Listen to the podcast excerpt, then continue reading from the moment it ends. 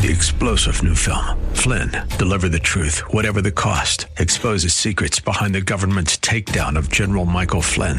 Flynn knew what the intel world had been up to. He ordered the first audit of the use of contractors. This set off alarm bells. He told the truth. He was the most dangerous person for Donald Trump to hire. They had to get rid of Flynn. Flynn, deliver the truth, whatever the cost. Available now. Watch it today. Go to salemnow.com. Salemnow.com. Today on Abounding Grace, we continue with our survey of Revelation. Up next, chapters 9 and 10 The Strong Angel and the Little Book.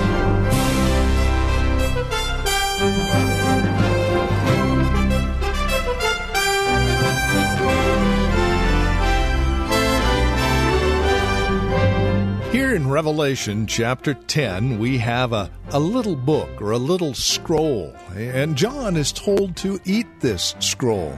The significance of what all of this means will be the subject of our time today as we continue our survey of Revelation. From Reformed Heritage Church in San Jose, greetings in Christ and welcome to Abounding Grace. Pastor Gary Wagner now takes us back to Revelation chapters 9 and 10. Once again, the strong angel and the little book. It is significant here when the book of Revelation takes up that very figure of speech from the Old Testament. Here you have this gigantic, all powerful person who has conquered everything on earth. There's nothing outside his realm. His one foot is on the land, and the other foot is on the sea. Wherever he has enemies, Beloved, his foot is on their neck. The earth is the footstool for his feet. So, however disgusting and terrible and hideous the army of locusts is, the Lord Jesus Christ has conquered it, as well as everything else on this earth to serve his purposes. Verse 3 of our text. And he cried out with a loud voice, as when a lion roars.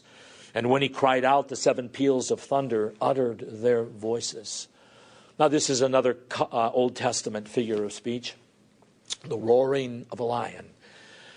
It's used to describe the voice of God in various places, like in Amos chapter 3 8. A lion has roared, who will not fear? The Lord God has spoken, who can but prophesy? So God's voice is described as the powerful roaring of a lion that no one can resist, either in drawing his people to himself or in procuring judgment upon his enemies. And here the Lord Jesus Christ himself is given the voice of God. He, this mighty angel, Jesus Christ himself, preached with the voice of God like a lion roars. Then he says something that, to be honest, I'm not really sure what it means in verses 3 and 4, but I'll give it a try. And he cried out with a loud voice as when a lion roars. And when he had cried out, the seven peals of thunder uttered their voices. When the seven peals of thunder had spoken, I was about to write. And I heard a voice from heaven saying, Seal up the things which the seven peals of thunder have spoken, and do not write them. Not absolutely sure what all this means, but John has been very detailed in describing this vision now the horrors of God's judgment upon apostate Jerusalem. But now there is an aspect of this judgment that's described as seven peals of thunder that are so incomprehensible, so frightening, so hard to believe, so terrifying that no human words can describe it. So, in the midst of this detailed description, figuratively, of God's wrath, John is all ready to write about these seven peals of thunder, and he's told, Don't write about this. Don't tell anybody what this is. Seal it up. It's too horrifying. It is too incredible. It will scare even good people to death if they were to know of these aspects of my judgment. Don't write anything about them. The very thought is terrifying. After all, what he did reveal was terrifying enough. But now he is saying, there are some things about my judgment upon the wicked that no human being would ever want to know because they wouldn't be able to take it. That's a good thing to tell your hardened, rebellious friends, those who are not believers. You can talk to them about the fires of hell, and you can talk about Judgment Day, and then take them to this passage and tell them there are parts of God's judgment on your sin that will be so horrifying that no one can stand to hear about. So God tells John to seal up these things. Verse 5. And the angel whom I saw standing on the sea and on the land lifted up his right hand to heaven and swore by him who lives forever and ever, who created heaven and the things in it, and the earth and the things in it, and the sea and the things in it, that there shall be delay no longer. Now, this is most likely a direct reference to what the saints were praying under the altar. Remember back in the eighth chapter where the saints were praying that God would vindicate himself? And they kept saying, How long, O Lord, will it be before you vindicate yourself and silence your enemies? And this is probably a reference back to that prayer that played such an important part in everything that happened after chapter 8. And here in chapter 10, Jesus, the resurrected Christ, raises up his hand and takes an oath, meaning, you can believe what I say is true. I am not going to go back on my word. You asked me to vindicate myself. I swear I shall vindicate myself. And more than likely, the oath he made resembles that oath took in Deuteronomy 32. So turn with me there, please. This may be what Jesus actually had in mind in the oath that he took in our text. Deuteronomy 32, 40, and following. This is an oath that God took, and he said, Indeed, I lift up my hand to heaven and say, As I live forever. In other words, God says, As I lift up my hand, I'm taking an oath. I'm swearing by myself because this is one greater than I. There is no one greater than I by whose name I can swear. And here is what he says Deuteronomy 32, verses 41 through 43. If I sharpen my flashing sword and my hand takes a hold on justice, I will render vengeance on my adversaries, and I will repay those who hate me. I will make my arrows drunk with blood, and my sword will devour flesh with the blood of the slain and the captives from the long haired leaders of the enemy. Rejoice, O nation, nations, with his people. For he will avenge the blood of his servants, and will render vengeance on his adversaries, and will atone for his land and his people.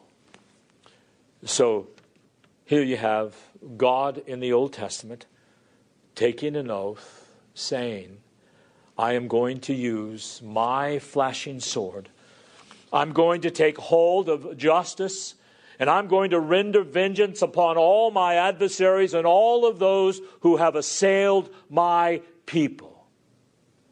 That is most likely the same kind of oath that Jesus took here in verses 5 and 6 of Revelation chapter 10, where he swore, I will use my shining sword, and I will take hold of justice, and I'm going to pour out my justice in indescribable ways upon apostate Judaism and any other religion and any other people who do harm to my chosen people. And here is what he swears in verse 6 By him who lives forever and ever, who created heaven and the things in it, and the earth and the things in it, and the sea and the things in it, there shall be no more delay. Now, if you have the King James Version, it says that there should be no should be time no longer. that's actually an inaccurate translation. Because there will always be time. There will even be time in eternity. Oh, it may be measureless, but there will be time. You see, you can't have finite created things without time. When you walk from one step to another, time is involved. When you think one thought, that logically proceeds to another, that logically proceeds to another, you have the element of time in your thinking. So that time is an inseparable part of creation. So it doesn't say that time will be no longer. It says in Greek that there will be no more delay. You have asked me to show vengeance on my enemies and yours, and there will be no more delay. I will put it off no longer. I swear you will see your, in your lifetime my vengeance poured out on the heads of your enemies. And in 70 AD, the vengeance was poured out. Verse 7. But in the days of the voice of the seventh angel, when he is about to sound, then the mystery of God is finished. And he has preached to his servants, as he has preached to his servants, the prophets. Now, in that verse, you have a Greek grammatical structure that I'll just give you the name of to impress you and then explain it and go on. Well, really, I can't impress you because I got this from someone else, but it is called the aorist of anticipation. And I love this. That is, it speaks of something as if it has already come to pass in full, as if it were already finished and accomplished. So it says here the war's over and total victory was secured. But they use this verb in the past tense to describe the certainty of something, in anticipation of something that is yet to come, but most certainly will take place. So here you see the promise of God's judgment that began in the first century, that will continue to clear the ground for his people and continue to work in removing the enemy of God off the land until the whole process is complete at the second coming of the Lord Jesus Christ. But in the days of the voice of the seventh angel, when he is about to sound, then the mystery of God is finished as he preached to his servants, the prophets. Now, what is the mystery? Well, as I have explained before, the word mystery in the New Testament, if I were to use one word as a synonym, would be gospel. The word mystery is the word for gospel in the New Testament. Anything pertaining to the gospel, sacraments, etc. For instance, in Romans 16:25 it says, "Now to him who is able to establish you according to my gospel and the preaching of Jesus Christ, according to the revelation of the mystery which has been kept secret for long ages past, but now is manifested." And by the scriptures of the prophets, according to the commandment of the eternal God, who has been made known to all the nations, leading to obedience of faith, to the only wise God through Jesus Christ, be the glory forever. Amen.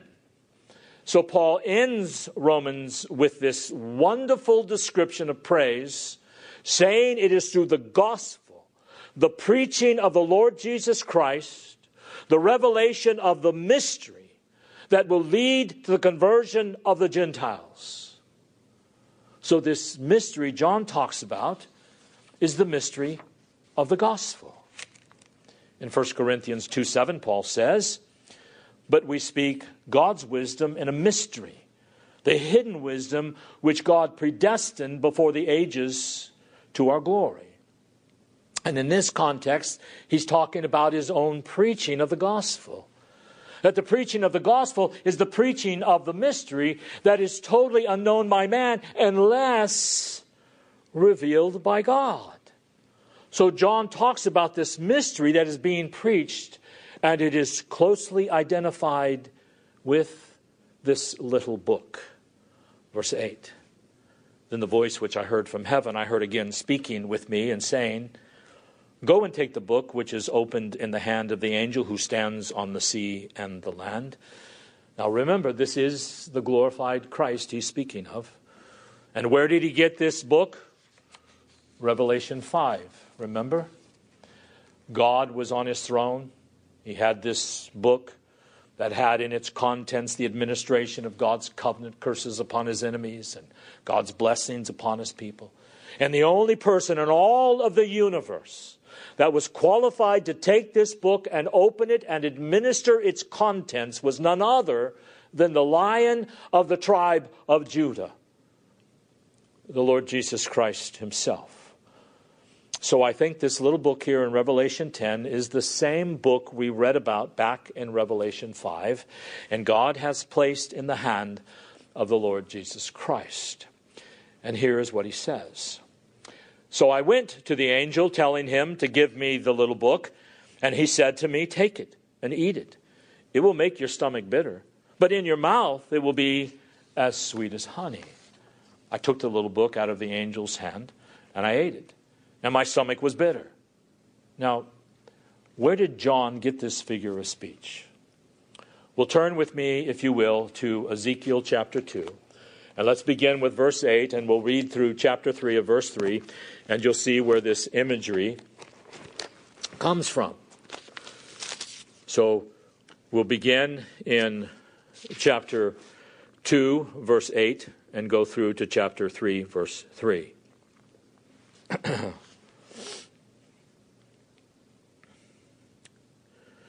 now, you, Son of Man, listen to what I am speaking to you. Do not be rebellious like that rebellious house. Open your mouth and eat what I am giving you. Then I looked, and behold, a hand was extended to me, and lo, a scroll was in it. When he spread it out before me, it was written on the front and back. Remember this little book that Jesus has it was written on the front and back. It was full of words. And written on it were lamentations, mourning, and woe. And then he said to me, Son of man, eat what you find. Eat this scroll, and go speak to the house of Israel. So I opened my mouth, and he fed me the scroll. He said to me, Son of man, feed your stomach and fill your body with the scroll which I am giving you. Then I ate it, and it was sweet as honey in my mouth. if I had more time, I'd read that whole section to you, but we don't. So there you see where this vision in chapter 10 of Revelation originates. So the mystery of God is the gospel of the Lord Jesus Christ and this little book is the pouring out of that mystery in God's grace upon his friends and his judgment upon his enemies. And he says, once you eat the book, it will be as sweet as honey in your mouth. But when you digest it, it will be bitter. Now, those of you who spend a good deal of time in the Bible, you know that experience for yourself. You know there are some things in the Bible uh, that the more you read them and digest them, it is sweet and delicious in your mouth. But the more you meditate on it and think about it, the more you realize the hard implications and the dark side of these things. That there is grace on one side, but there is judgment on the other. And the ideas of judgment bring bitterness to your stomach, just like the ideas of God's grace and mercy bring sweetness to your mouth. So here you have Jesus Christ placing on his church a twofold commission regarding his gospel. You saw it in Ezekiel 2 and 3, and you see it here. Christ commands his people to do two things with reference to this little book digest its contents, and proclaim those contents. Digest the contents of this little book, even if it makes you sick or troubles you, even if it brings bitterness. Believe and digest the sweet parts. That is the truth concerning the church safety and victory in Christ. And believe and digest the bitter parts that is the truth concerning the severity of God's judgment upon the world and upon false churches. In eating the contents of the little book, beloved, we are to make its contents fully our own. Master God's truths and requirements and promises and commandments. Digest the meaning of His Word. Make His purpose so much a part of your life that it is like when you assimilate your food or as you fully understand His Word. Only those who make God's Word part and parcel of their lives can know either the bitterness or the sweetness of obedience. Listen to this quote from Thomas F. Torrance. He says, Surely there is a question here we must ask of ourselves. If there is no wormwood, if there is no bitterness in the stomach after eating God's word, are we really in touch with the word of God? If our message is not disturbing and even sometimes tormenting, may we not wonder if we have ever really eaten God's holy word. This chapter tells us quite clearly that we cannot partake of God's word in this world without bitterness. So I ask, why does the Church of Jesus Christ today set so easily with her surrounding? Why do Christians live so comfortable and even undisturbed lives in this evil and disturbed world?